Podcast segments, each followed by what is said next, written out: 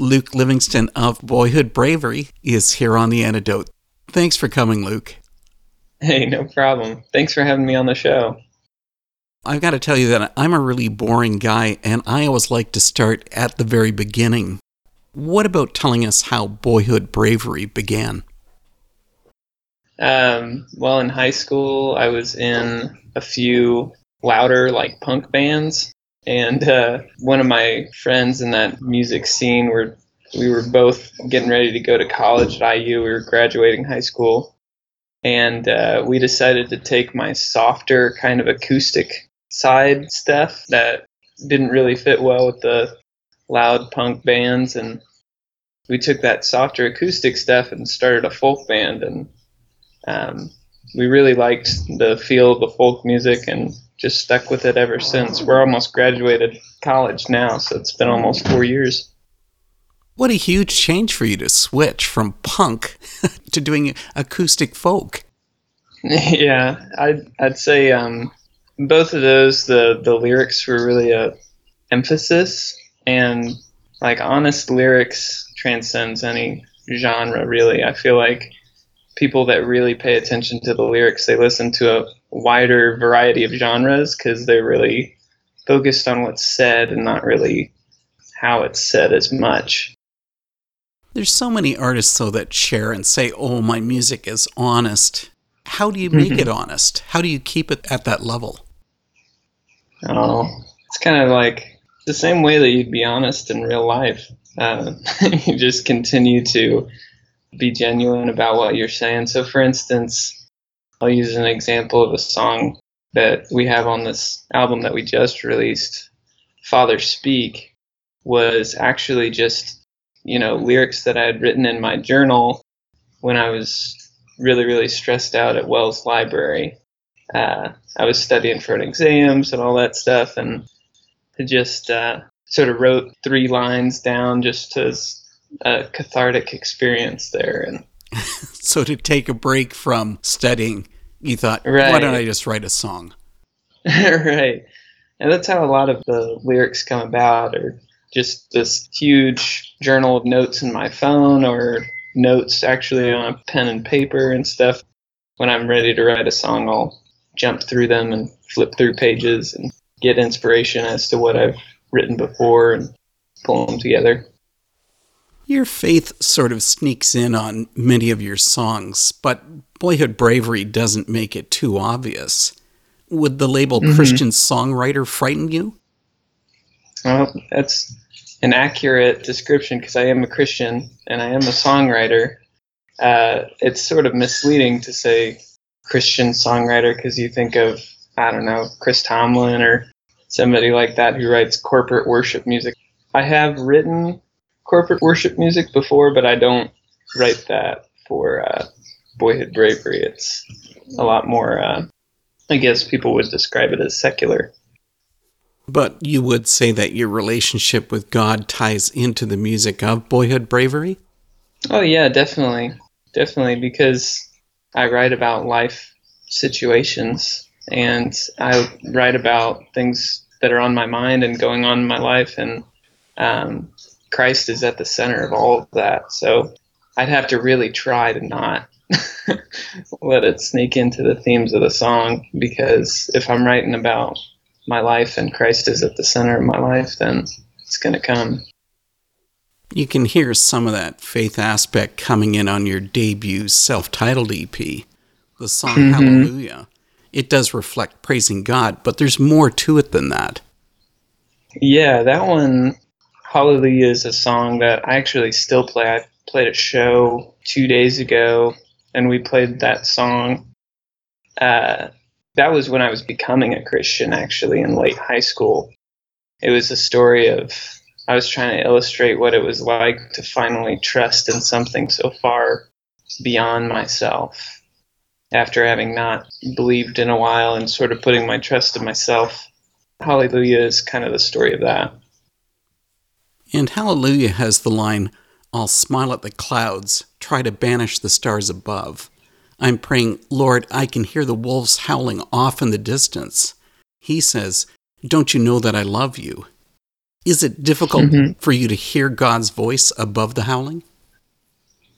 Yeah, uh, that's a very personal line because the wolves throughout that whole project are symbols for bad influences and sort of the crowd that I was running with, like high school and early in my life.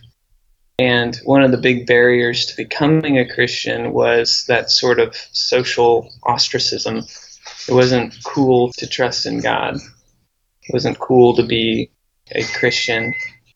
That line's being honest with God, being like, I can hear them calling out to me.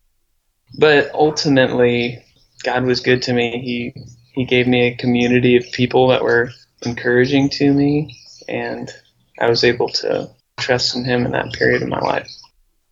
Of course, now you are cool because He's mm-hmm. giving you your own indie folk band. right.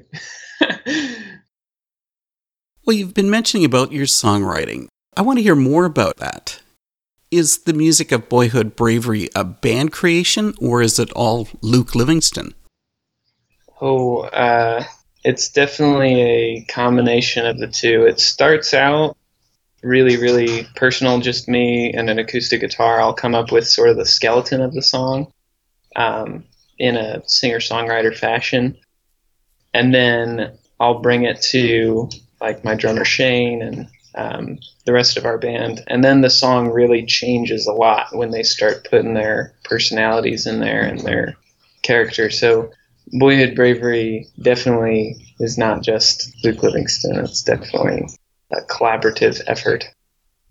You make it sound as if really your role would be primarily to writing the lyrics versus the musical end of it. Yeah, uh, I guess the rhythm of it and the chords of it I write, but um, there's a lot of like melodies and all that stuff. A lot of the creativity comes from this collaborative effort and in our practices. So, how did you join up then with the additional members of Boyhood Bravery? Well, the drummer Shane was in. I, I had played bass for this um, almost pop band in high school, and I knew him from from that and from you know going to high school together. Uh, one of my best friends, Caleb Hartsock, is in the band, he was somebody I knew from high school. Then once we got to college, it was really, really various places. Um, mostly a campus ministry that I've been a part of, RUF, Reformed University Fellowship. I uh, got involved there and met a bass player and banjo player, Tyler Neese. Um, and yeah, just a lot of the members have come from all over, all over the place you have covered the gamut. You said you were doing punk, then doing pop. Now you're doing yeah. indie folk. And when do you go metal? Oh, uh, actually, um, I was in an indie rock band that was sort of metal. It was kind of Manchester Orchestra like. Uh, so I guess I've covered that a little bit too. Um, there was one song actually with Boyhood Bravery that we played live. We haven't recorded it. Uh, I actually have a rap in it and spoken word too. So I guess we've touched in all sorts of genres there. It doesn't sound like you get frightened by trying anything.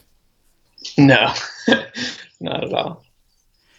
Your 2015 full length, These Eyes, it has a song, I Wasn't Sure What I Meant. Now, I can relate to the line in the song that says, We went camping in the rain, our coats were soaked for days. I mean, that's happened to me so many times. The title oh, says that you weren't sure what you meant, but do you have an answer for it now?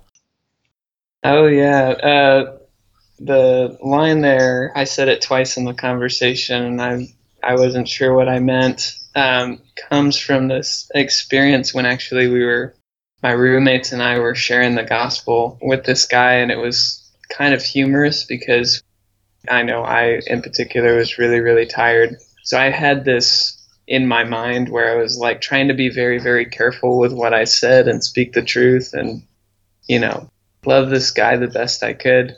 except sometimes I was just like stumbling over my words and all that stuff. So that's sort of what inspired that line that I think a lot of people can relate to. I said it twice in the conversation and I wasn't sure what I meant. The uh, we went camping in the rain. That actually did happen with my roommates and I. Uh, there's some campsites nearby, and before we knew it, fall break came and we didn't know what we were going to do. So we decided that day we were going to go camping, except didn't really pay attention to the weather very much. And it rained the whole time, but it was still so much fun. Your band is based in Bloomington, Indiana. I've heard that that city has a really hot music scene, but mm-hmm. that can sometimes be a negative. I mean, has it made it tough for boyhood bravery to stand out from the crowd? Oh no, I think it's actually the right amount, the right amount of intensity as far as um, the music scene goes, because there's enough people in the music scene that it can be like lush and it can be inspiring to play concerts with all these kinds of people, but it's not like you know, I've never lived in Nashville, but what I hear about Nashville is that there's so much live music all the time that you can sort of get drowned out. I think Boyhood Bravery is in a position where we've benefited from the creativity of others, playing shows with them, being inspired by them, and collaborating and all that stuff. But it hasn't been to the point where we feel like we're not able to be heard when we want to play a show or want to book a certain venue. What about playing those shows? Is this primarily in Bloomington, or do you guys also head out on tour? Oh, we've never headed out on tour. Um, we usually just play around central Indiana. We'll visit college towns, and um, we also play a decent amount of shows in Indianapolis, which is really nearby, which is where most of the band is from, too, Indianapolis. So, Boyhood Bravery is relatively prolific. I mean, what's coming out now is your third release. You had your self titled, you had the full length. And now you've brought out the new EP from the passenger seat. Mm-hmm. I suppose every band's music changes over the years. What's changed on this EP compared to your earlier music? Yeah, this EP is actually quite different than our previous releases because these are the songs that we've been sitting on for a really long time that sound really, really good live, but we've never had the uh, the funds to record them in a way that sounds really good.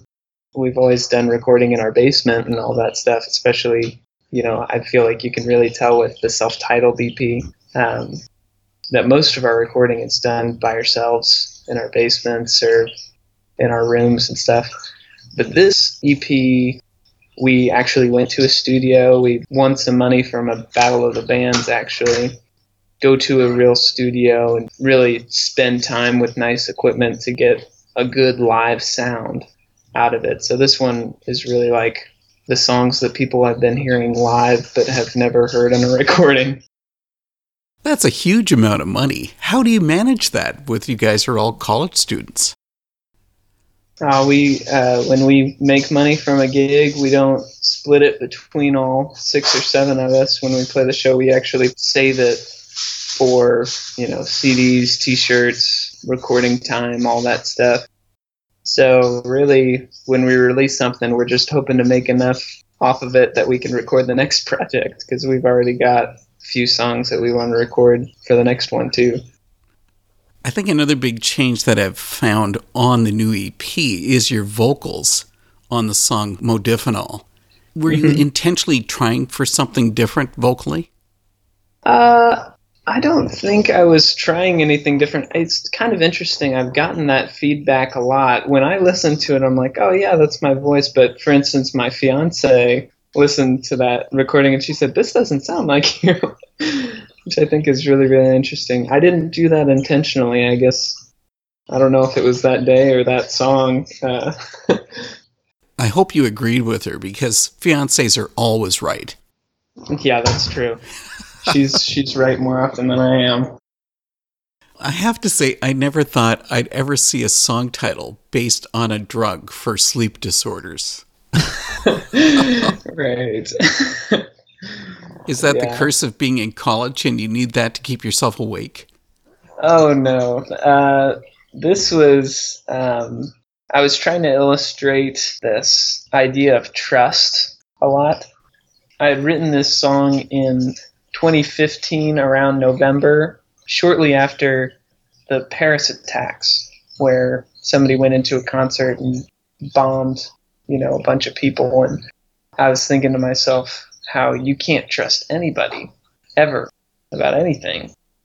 And these kinds of things, like not being able to trust each other in like a society or even on a smaller scale in a relationship, can really, really be destructive. And it, I guess the best way I could illustrate it is that it keeps you up at night. So that's sort of the metaphor with modafinil, this drug that keeps you up at night. It's actually often used for night workers who uh, need to switch their sleep schedule to stay awake during the night and sleep during the day. That kind of like needing to be vigilant is sort of where that metaphor lies with trust. I wouldn't call From the Passenger Seat a concept album, but the songs do carry a theme struggles with relationships, especially on one sided love song. You gotta be honest here, man. Is all of this coming from your own experience, Luke? Uh, well, the relationship aspect there uh, for all of the songs, it's a mix between personal experience and theoretical narrative. Uh, One Sided Love Song was actually inspired by this young lady who was following my band in high school, and she got a little bit uncomfortably uh, interested in me and my music where it started out as she just liked the music and then she got a little bit more interested to the point where she was messaging me all the time and trying to figure out where I was at certain times, even when I didn't want to be hanging out with her. So I had written this song actually in high school, so it was a long time ago, uh, using this dark sarcasm as sort of a expression of the way I felt at the time. But I was realizing that most of my frustration with her was selfishness.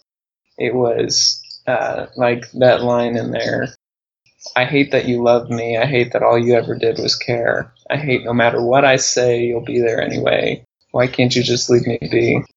And then proceeding to talk about how she has ghosts too, which I use ghosts as a metaphor for depression a lot. She had opened up to me about that.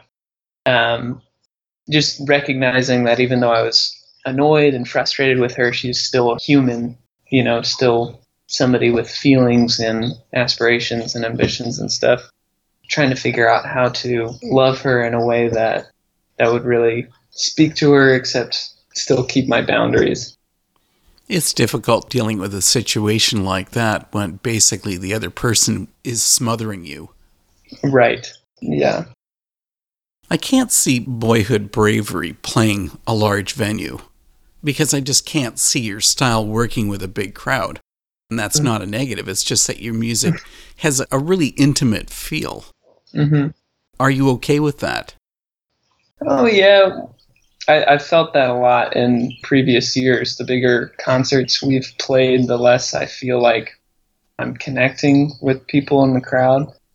Um, and that's sort of how these songs and from the passenger seat came about, is because we had to throw in songs that would sound better live and would get people engaged live that have good driving rhythms and peaks and all of that stuff. So I would say with big crowds now we've we've got a different kind of engagement. We're not like an EDM band or you know a big rock band where we make a lot of noise, but we can engage these big crowds in a different way. Like for instance, with harmonies with Lakin, we'll take notes and extend them out. That captures people's attention really well, even with the bigger crowds. And you don't have any problem with song lengths. Each of your songs are relatively long. right. Yeah. Live that actually sort of works to the advantage. Um, like, for instance, Gossip. Uh, Gossip was sort of a song that was designed for the live setting with the three extended solos. Uh, our bass player in particular, he is so, so, so, so talented, but with folk music that never shows because he's just playing whole notes most of the time. Uh, so he took Gossip so that he could really engage the crowd with a with a bass solo and, and stuff like that. You must have known that the band name Boyhood Bravery was going to raise this question. So, are you braver now than you were as a boy? uh, I, I would say yes and no. I've got a different kind of bravery now. Uh, Boyhood Bravery, it actually came from a Conor Oberst song. The line is Poison Oaks and Boyhood Bravery when a telephone was a tin can on a string. And I think what he's getting at there is uh, the song's about a boy running away from home. And this is a boy who's brave enough to run away from home. That takes a lot of courage. But he's also not mature or brave enough to stay and just face the problems that are right in front of him. So that's sort of the idea of a boyhood bravery is this immature kind of courage that causes you to run away from something, which takes an amount of courage, but not stay and face it right in front of you. What about the challenges boyhood bravery faces? Like, what would be your dream come true? On oh, dream come true, I've got unrealistic dreams for boyhood bravery. I I want our music to be successful, people to listen to it, but I also really uh, I don't think I would enjoy it if Boyhood Bravery became famous. Um, I don't think I would enjoy being recognized too much. I like the popularity that Boyhood Bravery is at now, where we're popular enough that I can continue this this hobby, but we're not too popular. From the Passenger Seat closes with the song Father Speak. You mentioned that earlier in our talk. I think I touched on the same point earlier when I asked about the song Hallelujah. Do you feel like God speaks to you personally? Oh, yes. Um, yeah, that one, as I had mentioned earlier, was written sort of in a moment where, like I had mentioned with Modafinil, how I was wrestling with what to trust. Um, Father Speak is the answer to that conflict that modafinil raises.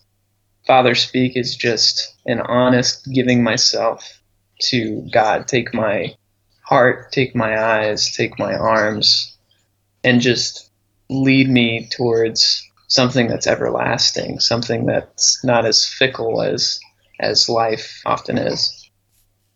This has been a great talk. Thanks so much for coming and bringing your music to the antidote. Hey, no problem. Thank you so much for, for having me on the show. It's been an honor.